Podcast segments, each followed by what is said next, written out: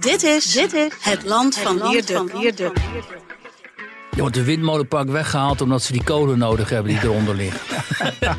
Een podcast van de Telegraaf met analyses op het nieuws die u elders niet hoort. Ze vinden dat extremisme bij Forum van Democratie vinden ze helemaal geen probleem. Want dat zijn ze ook wel gewend uit de eigen, eigen politieke context in Marokko en Turkije en zo. Dus die denken, hoezo is die Baudet extreem, weet je wel. Dat, dat vinden zij een gematigd politicus. Met Wierde en Roel den Auto. Hey Wiert, welkom. Afgelopen vrijdag, Wiert, zaten Ja. wij op de redactie allemaal eh, strak klaar. Want jij eh, had een gesprek met, eh, met Mona Keizer. En wij dachten, jij gaat met het grote nieuws komen. Jij hebt de primeur. Maar nee, Ja, ja. je, je stelde ons teleur. Ja, ja, helaas. Ja, Wat deed Die je daar ook weer nu- vrijdagochtend?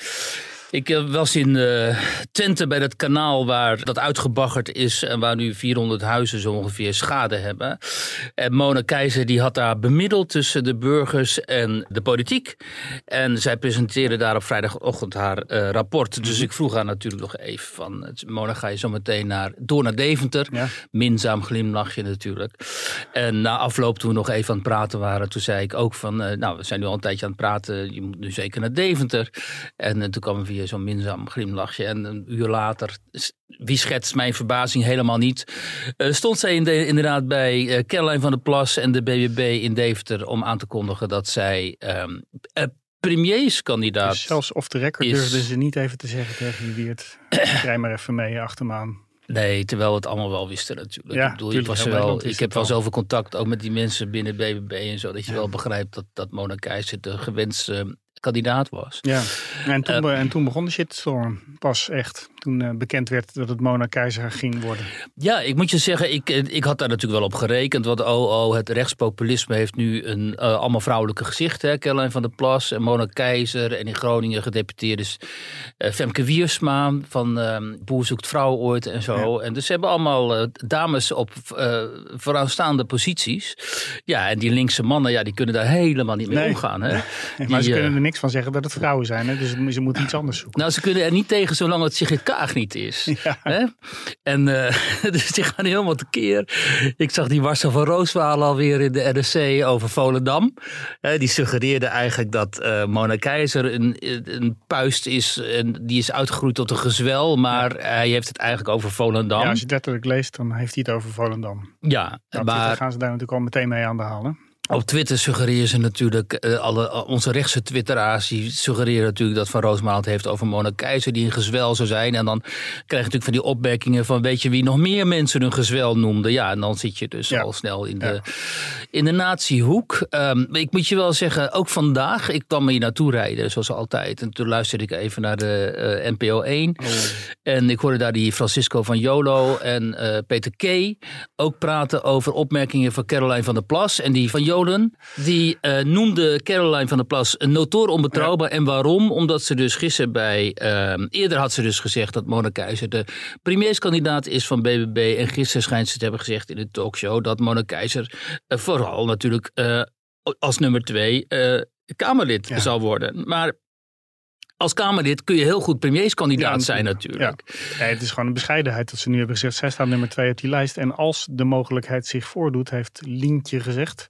Ja. Dan kan ze naar voren geschoven worden als eh, premierskandidaat. Ja, het is niet alleen bescheidenheid. Het is, eh, het is in, helemaal in de lijn van wat Caroline van der Plas en ook Pieter Omtzigt overigens propageren. Namelijk de Kamer. En het Kamer is het belangrijkste democratische orgaan. En het Kamerlidmaatschap is de belangrijkste functie daarbinnen. En vanuit het lidmaatschap kun je ook gekozen worden als, als volksvertegenwoordiger. Kun je gekozen worden voor de, voor de uitvoerende macht om daar aan deel te gaan nemen.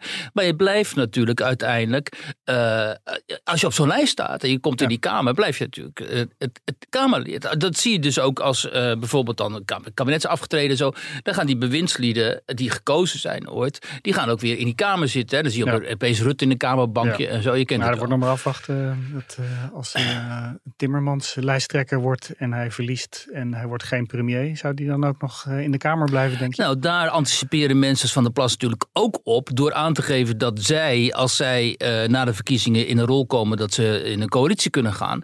eh, dat ze niet per se opteren voor ofwel premierschap of een ministerschap. maar zichzelf vooral belangrijk zien als eh, Kamerlid.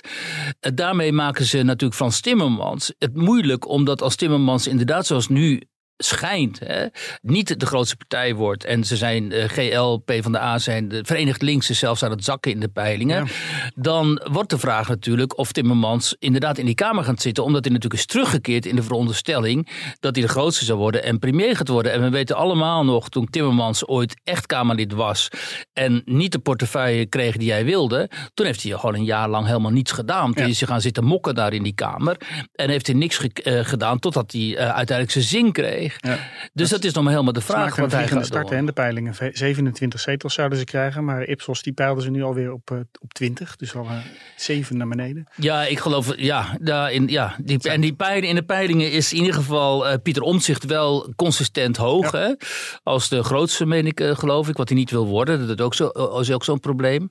Dus en Omtzigt heeft daarom ook geen premierskandidaat nog. Misschien helemaal niet. Omdat hij immers niet de grootste partij wil worden. Dus het zou het handig zijn als hij zou zeggen: luister eens, als wij in een positie komen dat we gaan onderhandelen over regeringsdeelname, dan willen we dat gaan doen met de boeren en met, uh, met de VVD waarschijnlijk. Hè. En dan is onze premierskandidaat ook uh, Mona Keizer. Dat zou het, omdat zij hem ook gesteund heeft destijds in die, dat conflict met, binnen het CDA. Dat zou het handig zijn. Dan heb je dus twee partijen met één kandidaat. Uh, is geloofwaardig ook ten opzichte van, de, van die vele kiezers die op die twee partijen gaan stemmen. En dan heb je onmiddellijk ook een, zeg maar, een tegenkandidaat voor Jessel Gus of, uh, of toch uh, Timmermans als die... groot gaat worden. Maar het, het, kijk, wij zijn niet de politieke redactie hier nee, nogmaals. Dus wij kunnen hier niet al te veel over speculeren. Ik wil nog wel even weten wat jij van Mona Keizer vindt. Wat denk jij? Uh, ik vind uh, Mona Keizer heeft destijds in het coronagedoe haar rug recht gehouden. En daarmee heeft ze ook zelfs afscheid genomen van haar bewindspost. Daarover is ze gewoon consequent geweest. Want binnenkamers hè, en binnen die parlement, binnen in Den Haag was destijds al lang bekend dat zij zich enorm ergerde aan al die coronamaatregelen en de onderbouwing daarvan. En dat zij daar eigenlijk helemaal niet achter kon staan. Uiteindelijk heeft ze dus eieren voor haar geld gekozen. Dus daarin, uh, dat vind ik uh, zeer prijzenswaardig. Aan de andere kant is natuurlijk de vraag of zij in andere dossiers niet uh, te licht is. Of zou zijn als premier. Dat wordt ook natuurlijk hè, haar aangerekend dat ze waarschijnlijk volgens haar critici dan dit niet zou aankunnen. Um, dan moet je ook kijken wat in onze omringende landen is komen bovendrijven uh, als premier. En ook met name in Baltische landen, Scandinavische landen en zo. Dus dan, dan denk ik niet dat iemand met de ervaring van Mona Keizer een slecht figuur zou slaan internationaal. Je moet wel afwachten of ze wel een echte teamplayer is natuurlijk. Hè. Je kan het ook omdraaien. Want uh, als ze straks in een nieuw kabinet uh, ook weer voor, een, voor iets nieuws komt te staan. En ze, de, je, er moet dan wel gewoon Nee, maar dan is er natuurlijk de primus inter pares. En dan, zit ze met de, dan wordt daar geen beleid ontwikkeld waar zij tegen zou zijn natuurlijk. Dus dat gaat niet gebeuren. Kijk, dat is natuurlijk, um, dan, maar dan trekken we het ook wat meer cultureel-maatschappelijk en minder politiek. Kijk, wat dit land natuurlijk heel erg nodig heeft op dit moment is inderdaad een uh, mensen, prominente uh, politici, maar niet alleen, ook bestuurders, maar ook mensen in de media en elders, die radicaal breken met het culturele project van de afgelopen zeg maar, decennia zelfs. Dus wat dit land nu nodig heeft, is een breuk met. Uh, als, je het, als je het consequent zou doordenken, is een radicale breuk met mei 68 uh, noodzakelijk. Um, dat klinkt heel raar, ja. maar destijds heeft dus die boomergeneratie, zeg maar, zijn, uh, linkse, is uh, aan zijn linkse project begonnen tijdens die revoluties in, de, in die westerse democratieën. Dat heeft, is twee richtingen opgegaan. Aan de ene kant de weg van terrorisme, Rode Brigades, RAF, Baden-Meinhof, noem maar op. En dan aan de andere kant de democratische weg door de instituties en door de politiek. En in de politiek heeft dat linkse project, zeg maar, uiteindelijk zelfs in niet-linkse regeringen. Uh, zich heel duidelijk gemanifesteerd in het asielbeleid, in immigratiebeleid, in dat uh, waar we uiteindelijk op uit zijn gekomen nu, transgenderactivisme, al die dingen en zo. Waar uh, het establishment, zoals wij dat noemen, gewoon een consensus uh, over heeft gevormd. En dat maakt helemaal niet uit of je binnen de VVD zit, of binnen de Partij van de Arbeid, of D66, het of, of uh, eh, NSC, of Volkskrant, of NPO. Die denken allemaal exact hetzelfde over een aantal van die thema's die destijds eigenlijk zijn geagendeerd door die boomers. Die noemen het destijds nog seksuele revolutie mm -hmm. en zo. Maar dit is de uitkomst ervan. En die generatie was zo, die cohorten waren zo groot en hun ideologie was zo sterk. En zeg maar de vermolming van de, van de politiek uit de jaren 50 was zo, zo groot. Dat daar heel weinig weerwoord aan is geboden. Uiteindelijk mensen als Bill Clinton en zo, die komen hier vandaan. Zelfs iemand als Olaf Scholz, die komt uit deze, uit deze hoek. En, en noem maar op die hele, die hele mentaliteit heeft zich ook meester gemaakt van de instituties, dus van de rechterlijke macht, van de uh, universiteiten, van de scholen, onderwijs enzovoort. enzovoort. Dus geen enkel conservatief geluid dringt daar nog door. Dus het is nu per se noodzakelijk, omdat de uitwassen van die decennia lange, zeg maar, revolutie, annex mars door de instituties, zo, die, de uitwassen daarvan zijn zo manifest zo duidelijk en ze verstoren zozeer ook de maatschappelijke orde op dit moment. Omdat ze zo indruisen tegen het natuurlijke sentiment dat heel veel Nederlanders hebben. Die veel conservatiever zijn in aanleg. En veel behoudender eh, vaak dan de gevestigde orde. Ehm, die mensen die ik nu noem, die moeten nu gevoed worden. Die, die, aan hen moet nu het woord zijn om zeg maar, een soort contra-revolutie te starten. En die moet komen dus vanuit dit soort partijen als die van Omtzigt en BBB eh, en noem maar op. En misschien deels uit de conservatieve tak van de VVD, voor zover die nog bestaat. Hè. Dat zijn dan de klassiek liberalen en zo. En dat gaat heel erg moeilijk worden, omdat dit denken is eigenlijk gekaapt Forum voor Democratie. Hè. Thierry Baudet, je ziet hoe belangrijk het is. Want Thierry Baudet werd typisch met dat contra-revolutionaire denken eigenlijk heel populair. Dus sloeg aan bij een mhm. enorm groot aantal mensen. Alleen toen verstierde hij het dus met allerlei uh, nou ja, extreme... Ja, hij sloeg door, maar uh, de fatsoenlijke deel hiervan van dit conservatieve gedachtegoed. Daarvoor bestaat een heel groot electoraat. Alleen het e-, electoraat is er wel, maar de vraag is of de, denkers en de politici die hier uh, uiting aan moeten geven, of die er wel zijn. En dan dient de vraag zich aan: zijn Mona Keizer en Caroline van der Plas en al die anderen binnen die partijen brengen die ook wel de intellectuele, uh, niet capaciteiten, maar het, het, het gedachtegoed mee om daar werkelijk op een doordachte manier uiting aan te geven. Iemand als Omtzigt kan er natuurlijk sowieso, dat, dat is duidelijk. Alleen Omtzigt is weer te bang om daadwerkelijk als een conservatief zichzelf over het voetlicht te brengen. Die wil eigenlijk altijd een beetje aansluiting toch wel bij die wat linksere, progressieve gevestigde orde. Ik heb geen idee waarom dat zo is. Maar dat zie je ook aan zijn, zijn uh, standpunten en zo. Die neigen toch echt weer, zeg maar, die meer uh, progressieve kant op. Hij zal bijvoorbeeld nooit zeggen, zoals Nicky Pauverwijf, die ik dus wel Nicky Pauverwijf is via 21 naar de BBB is gegaan. Die ik dus wel, uh, het is gepromoveerde medica, medicus. Die is dus wel in staat om dit gedachtegoed te formuleren. Want zij is een diep katholieke intellectueel. En dat klinkt misschien raar. Hè, want diep katholieke, zo, dat klinkt allemaal heel ouderwets. Maar zij is een echte intellectuele conservatief. Dus zij kan heel goed uh, beargumenteren waarom ze dus niet zo blij is met abortus. Ze kan heel goed haar bezwaren tegen transgenderactivisme formuleren. Ze kan heel goed uh, beargumenteren waarom uh, euthanasie vanuit haar wereldbeeld eigenlijk niet wenselijk is. Door tegenstanders wordt zij echt als een soort van wappie weggezet. Hè? Ja, en, die tegen, omdat, en waarom? Omdat die tegenstanders dus zelf niet de intellectuele capaciteiten hebben om te begrijpen A, waar ze vandaan komt. Want dat, hè, de christelijke, katholiek en zo, dat vinden ze sowieso debiel. Daar gaan ze zich helemaal niet voor interesseren en niet in verdiepen. Wat ze wel zouden moeten doen. Want er zijn nog altijd miljarden katholieke christenen in de wereld die eh, heel hard achter de paus aan. Helaas ook achter deze progressieve paus. Maar ook als er weer een conservatieve paus komt, achter die paus. Dus er zijn nog, uh, dit wereldbeeld wordt door miljarden mensen nog altijd gekoesterd. En ook voor een deel begrepen. En precies dit, een deel. Het is niet per se zo dat het conservatisme van die Pauverwij nou representatief is voor zo'n groot deel van het electoraat. Maar wel het sentiment erachter. Het is ook niet voor niks dat iemand als Kees van der Staaij, die natuurlijk vanuit de Calvinistische protestantse hoek dit, precies dit wereldbeeld ook aanhangt heel populair is bij heel veel mensen, ondanks dat heel veel van die mensen helemaal niet christelijk zijn. Of sowieso niet SGP-aanhanger. Maar heel veel mensen zijn, zelfs als ze niet christelijk zijn, bereid om SGP te stemmen. Omdat ze daar iemand hebben als Kees van der Staaij. En een hoop mensen die niet geloven, maar toch SGP.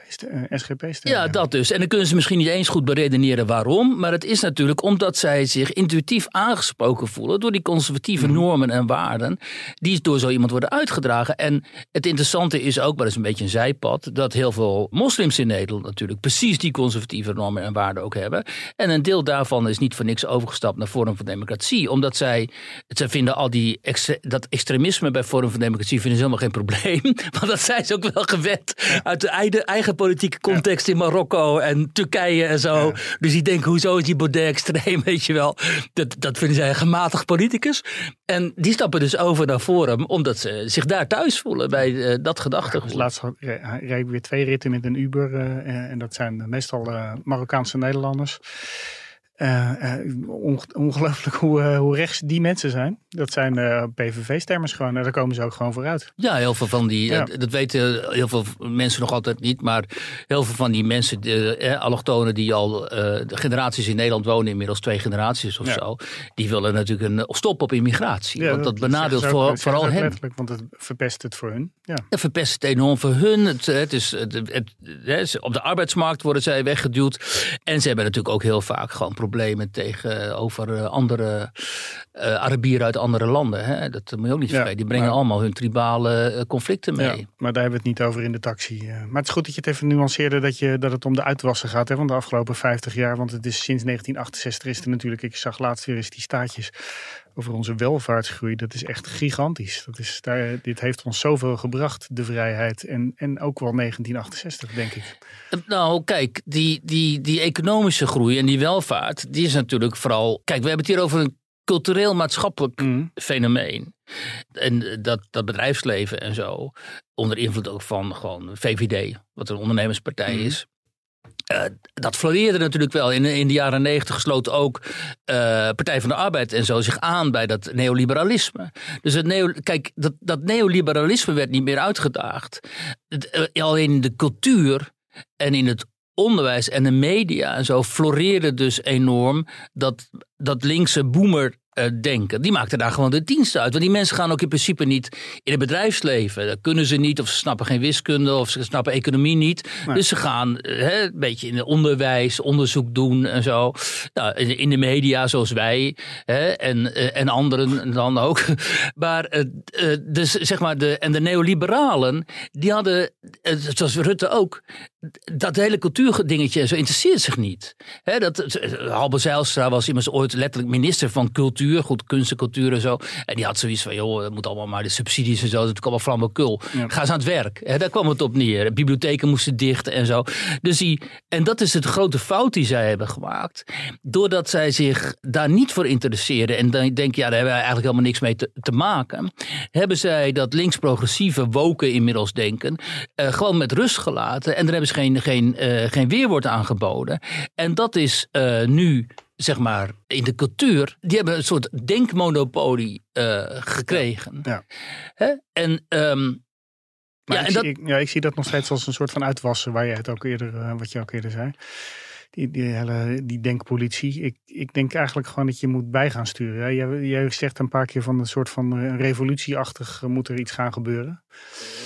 Maar bij het woord revolutie. Nou ja, binnen het democratische. Nou ja, dat moet natuurlijk allemaal binnen de de democratische. Moet ik denken uh, aan mijn middelbare school, waar de rode boekjes van Mao werden uitgedeeld. En, uh, en waar uh, we allemaal gezien hebben hoe dat is nou, afgelopen. Nou, nu zeg je het dus, op jouw school dus werd het rode ja, boekje ja, van Mao nee, uitgedeeld. Ik was ook altijd in discussie met de geschiedenisleraar, maar over, de, over, de, over de revolutie en over wat er moest gebeuren. Nee, maar, precies daar heb ik het natuurlijk over. en, maar, natuurlijk, maar je, je hebt het zelf je eigen verstand om na te denken en om, om zelf om bij te sturen. En om, nee, maar en kijk, uitwassen bij te sturen. Ik ga dan, ja, kijk, nee, revolutie bedoel ik natuurlijk binnen de democratische context. Hè. We leven in een democratische rechtsstaat en die, daar, men moet zich gewoon aan die regels houden.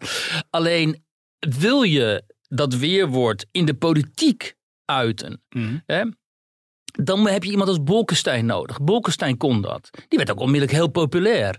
Maar ja, die, die haakte op een gegeven moment af. Die ging zijn zakken vullen in, in Brussel. Terwijl hij hier premier had moeten worden. Dus je hebt intellectuelen als Bolkestein nodig. die zich mengen in de politiek. En die dit tot uitdrukking kunnen brengen. op een nog veel betere en intelligentere manier uh, dan ik.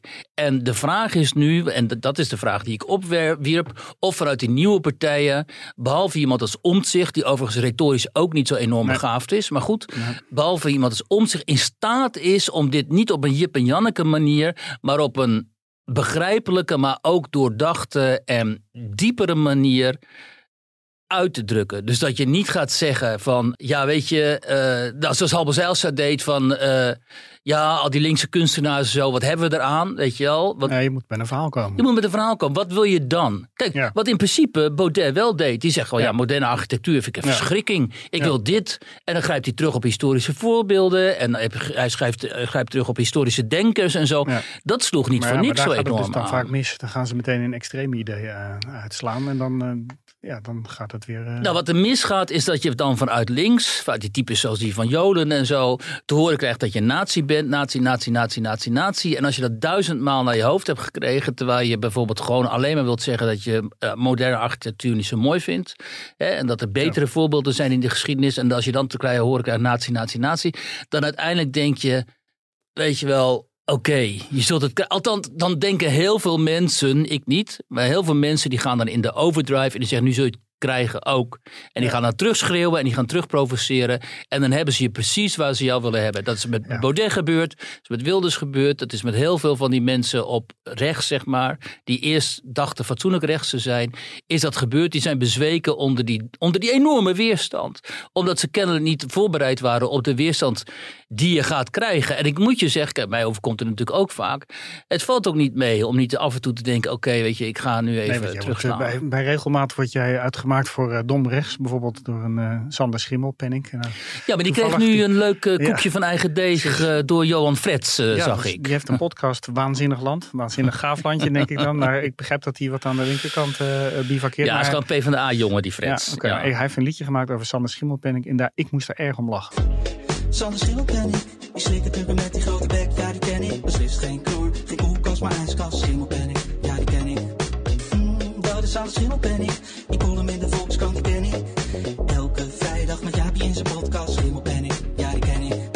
Ja, ja. Nee, nou, hij he nailed dit, zeg je dan in het Engels. it, ja.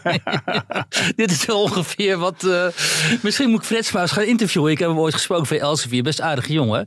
En hij schrijft ook boeken. En is cabaretier. En hij schrijft een column en zo. Heel erg Amsterdams allemaal. Maar dit heeft hij dus inderdaad heel goed hij, gezien. Hij snapt, hem, hij snapt hem goed. Maar de, we zijn dus nog in afwachting van de echte goede... Uh, uh, experts op het gebied van, of de echte deskundigen op het gebied die, uh, die ons verder kunnen gaan helpen. De intellectuelen die ons, ja, dat. Nou ja, ik denk als partijen zoals die van Omzicht en zo, als die mensen als Ad Verbrugge of Kinneging of zo erbij hadden gehaald voor de culturele zeg maar, context van hun programma, ja, dan had ik gedacht, oh weet je, ze, gaan, ze zoeken de goede mensen, en, maar dat weet ik dus nog niet. En vooralsnog denken zij volgens mij heel pragmatisch politiek. En Monique, Mona is natuurlijk bij uitstek iemand die heel concreet, bestuurlijk, pragmatisch denkt. En zodra die over wat abstractere culturele of uh, ideologische of filosofische thema's moet denken, dan, dan krijg je natuurlijk misschien niet het verhaal dat je zou hopen ja. te horen. Ik druk me nu heel voorzichtig uit. ja. En dan uh, over excessen gesproken. We hebben windmolens in ons hele land. En, ja, maar, ja. maar je blijft je er druk over maken hè, op, uh, op Twitter. Ik zag een fotootje, een luchtfoto van Almere.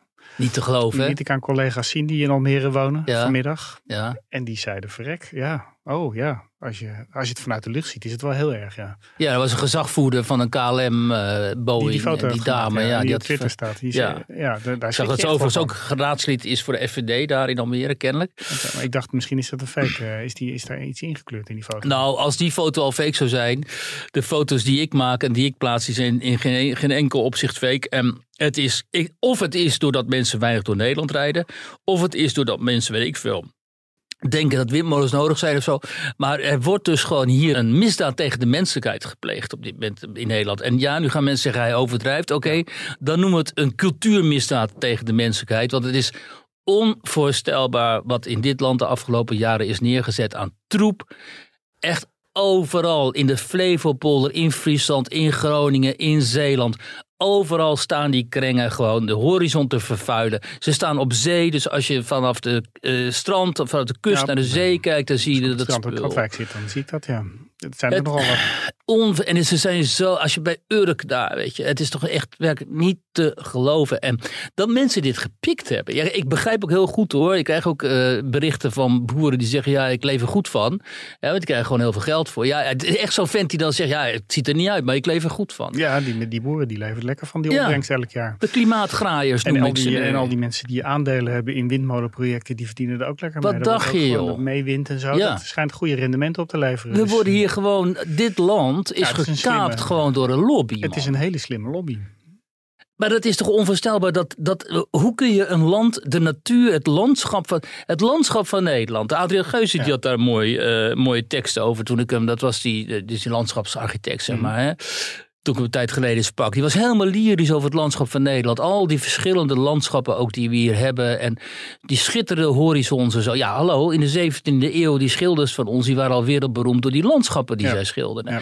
En nu wordt uitgerekend dat landschap, wat dus ook gewoon een historisch en cultuurlandschap is, dat wordt vernietigd door die graaiers. Die- ik kan echt, ik kan er niet over uit. En ik begrijp niet dat niet veel meer en veel en veel meer mensen net zo verontwaardigd zijn als ik. Als voor onze ogen gewoon het landschap, nogmaals om het zo te Ja, noemen, nou, totaal naar de knoppen wordt geholpen. Voor alle windmolens, haters, gloort er hoop. Want in, ik las nou, of zei, retweette jij dat, dat in Duitsland er weer windmolens omgezaagd gaan worden? Er wordt de windmolenpark weggehaald omdat ze die kolen nodig hebben die eronder liggen. het, is, het is toch echt niet te Ja, geloven. we zijn hier helemaal totaal gek geworden. Nee, maar dat land dat wordt echt bestuurd dat, door het meisje van die Groenen, hè, die Beerbok en die Olaf Scholz. Ik bedoel, mm, als er een Hollywood-film zou zijn over zeg maar de allergrootste ambtenaar in de geschiedenis, dan zou Olaf Scholz daar de hoofdrol in spelen. Zo'n mannetje met een aktentas die de basis van het belangrijkste land, ook industrieel in Europa, dat het op dit moment aan het deindustrialiseren is. Ja. Vanwege die energiewende die dus zo verschrikkelijk mislukt. Ja, weet je, en daarom zeg ik, niet alleen hier, ook in dat soort landen is een democratische revolutie nodig om deze wensdenkers en, en deze, deze volstrekt op ondoordachte eh, manier eh, politiek bedrijvende illusionisten, nou het zo zeggen, om die weg te krijgen en daar gewoon fatsoenlijk eh, eh, kundige, eh, eh, zich op wetenschap en feiten baserende deskundigen Ja. te krijgen Ja, die zeggen soort- we gaan het anders doen. Dit soort experimenten met ons over onze rug, die dreigen natuurlijk totaal te gaan mislukken. Ja, die gaan helemaal over de rug van de burgers. Ja, inderdaad. precies, over, over onze rug.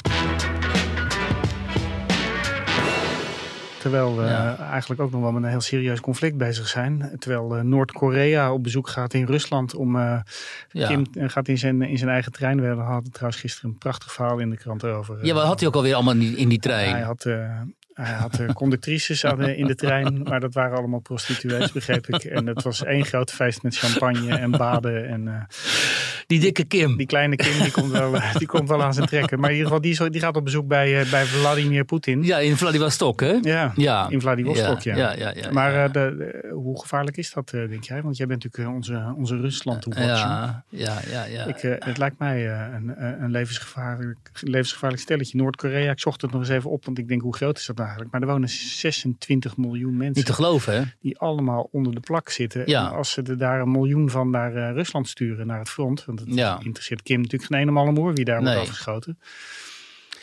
Nee, maar kijk, de, hè, de- inderdaad, de vraag is hier: oké, Kim die gaat dan eh, Poetin eh, wapens, artillerie en geschut en zo aanbieden.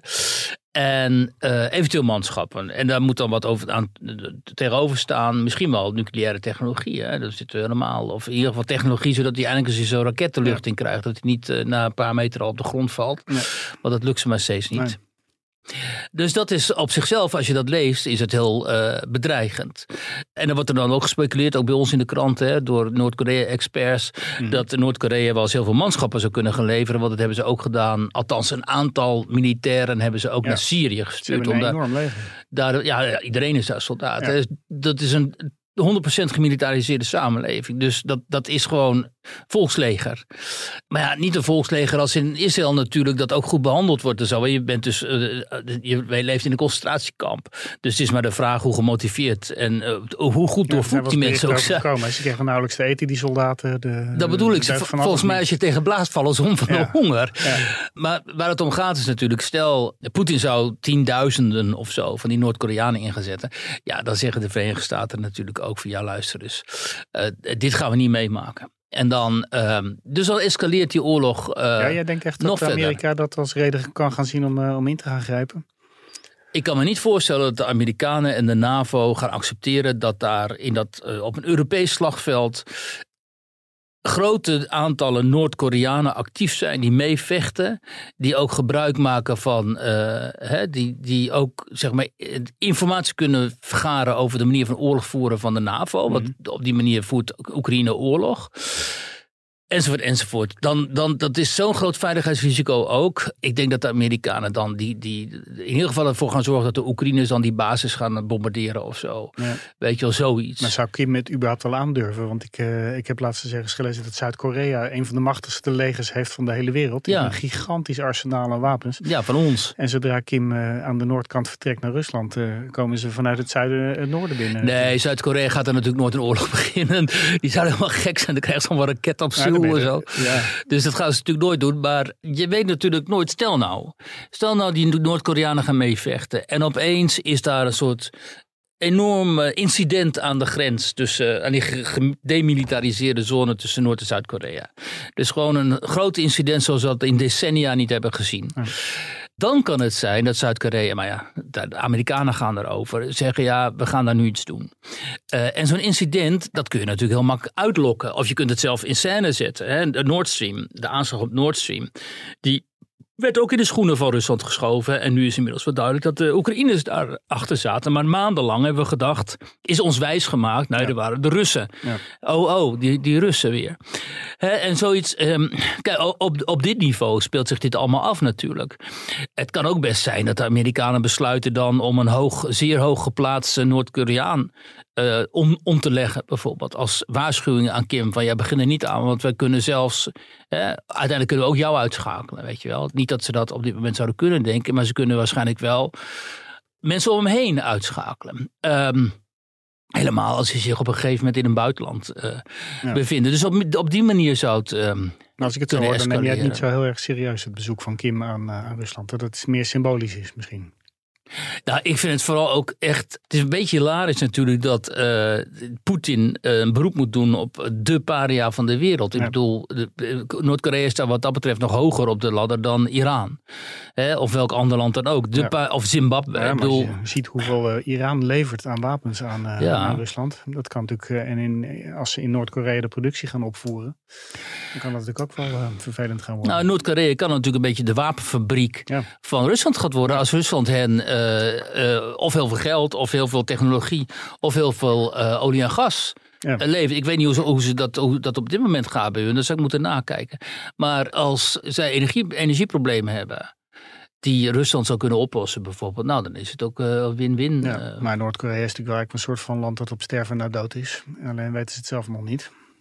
Mensen allemaal in totale armoede en ja. overeind gehouden met deeltjes met, met andere foute landen. Ja, dus in die zin zouden deals met uh, Rusland en uh, heel veel geld zo uit Rusland en dus goed, goed uitkomen. Ook omdat ze dan in de ogen van de landen die Rusland steunen, en dat zijn er natuurlijk best wel veel. Hè? Al die BRICS-landen en zo, die zijn niet per se heel kritisch op uh, Poetin over Oekraïne. Interesseert ze eigenlijk niet zoveel.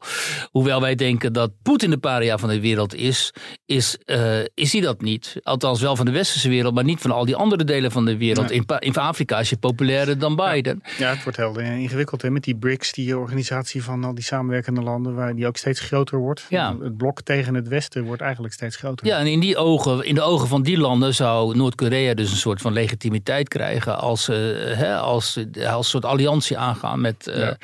China met Rusland.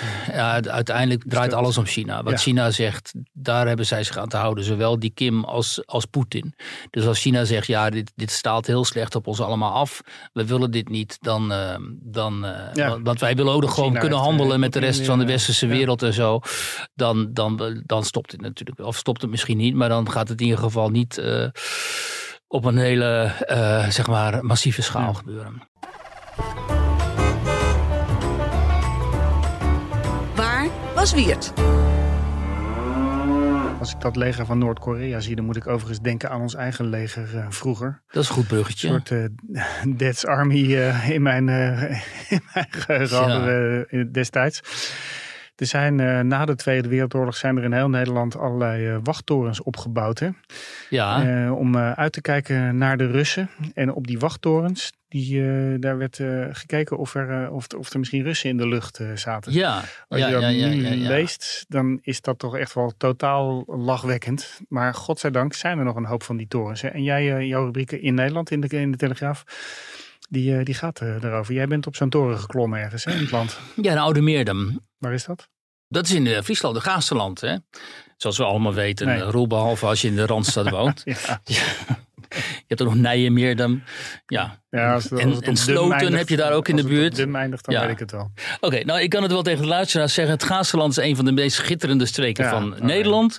Ook toeristisch trouwens. Ehm, gaat er niet allemaal naartoe, dat is ook wel jammer. Want het is mooi als daar een beetje leeg is, zoals Ja. deze week nog.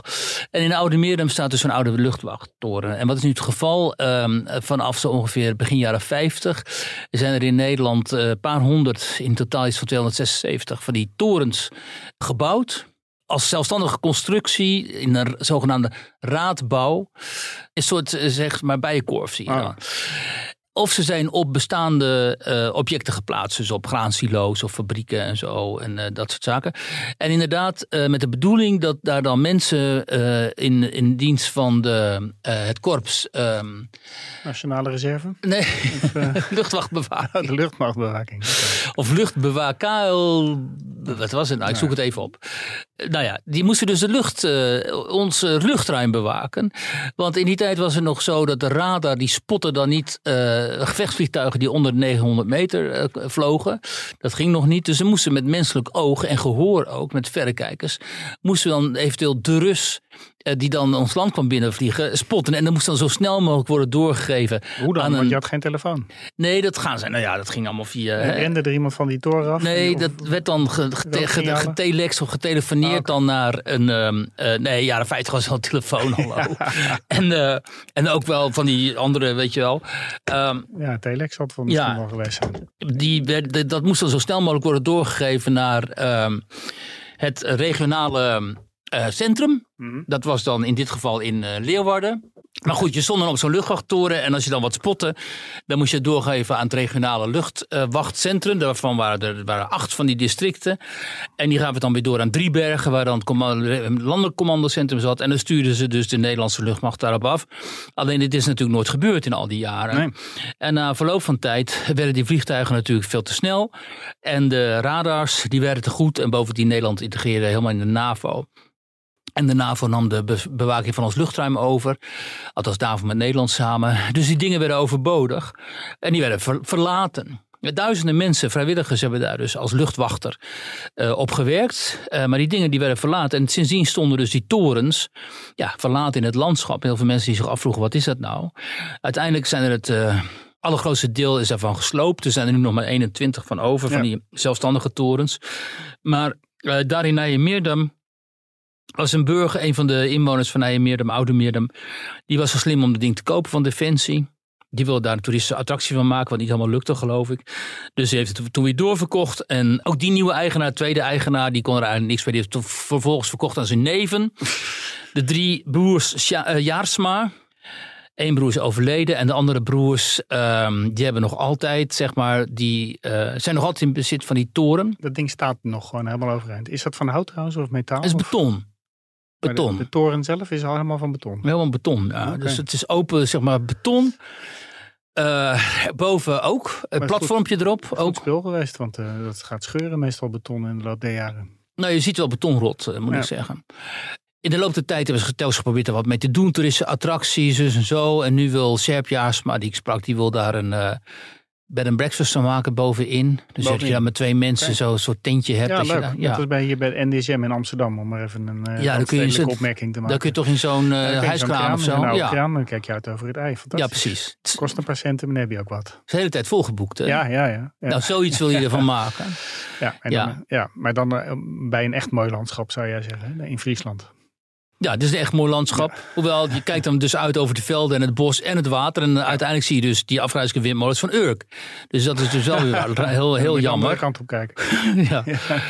En nu is dit weekend eh, is, eh, Landelijk Open Monumentendag.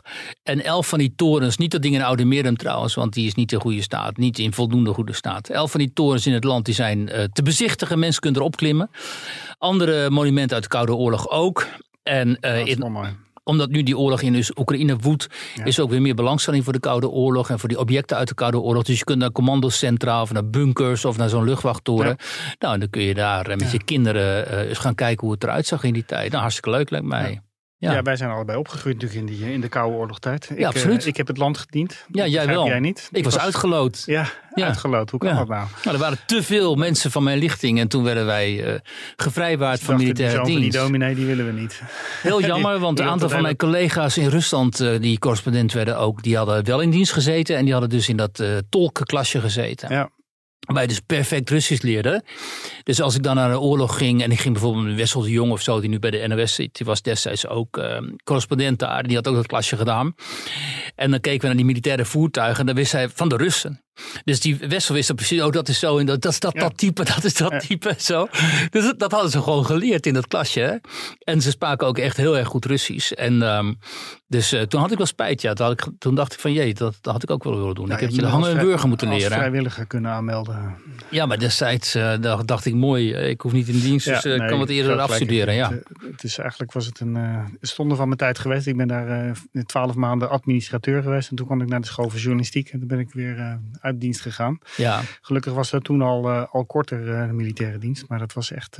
Eh, het is eh, zonde van mijn tijd geweest. Ja. Maar ik heb natuurlijk geen Russisch geleerd daar. Ik heb leren vrachtbrieven tikken in een, eh, in een loods. In een onbegrijpelijk ja, jargon. In, een, eh, in Amsterdam. Maar vrienden van me die hebben wel op die afluisterposten gezeten in Duitsland. Die moesten altijd naar die radio's luisteren. Oh ja, en eh, berichten decoderen. En, eh, maar daar zaten ze elkaar allemaal gewoon in de maling te nemen. Ja. Die Russen en die eh, Oh ja? en in Europa. Ja, daar zaten ze Oh. geintjes te maken onderling. En eh naar rare berichten naar elkaar te sturen en zo. Echt waar? Dat, dat soort verhalen hoorde ik altijd. En die mensen verveelden zich dood. Want er kwamen ze gewoon een week lang kwam er geen bericht. Dus eigenlijk net als op die wachttorens. Die mensen hebben daar, dat is eigenlijk nog veel erger op die wachttorens. Daar Die hebben er dagen gestaan en zich Ja. doodverveeld Ja. natuurlijk. Maar wat zouden Ja. die mensen daar dan gedaan hebben op die wachttorens? Ja, Daar- kijk, hè. Dan gaat je fantasie toch wel op hol slaan.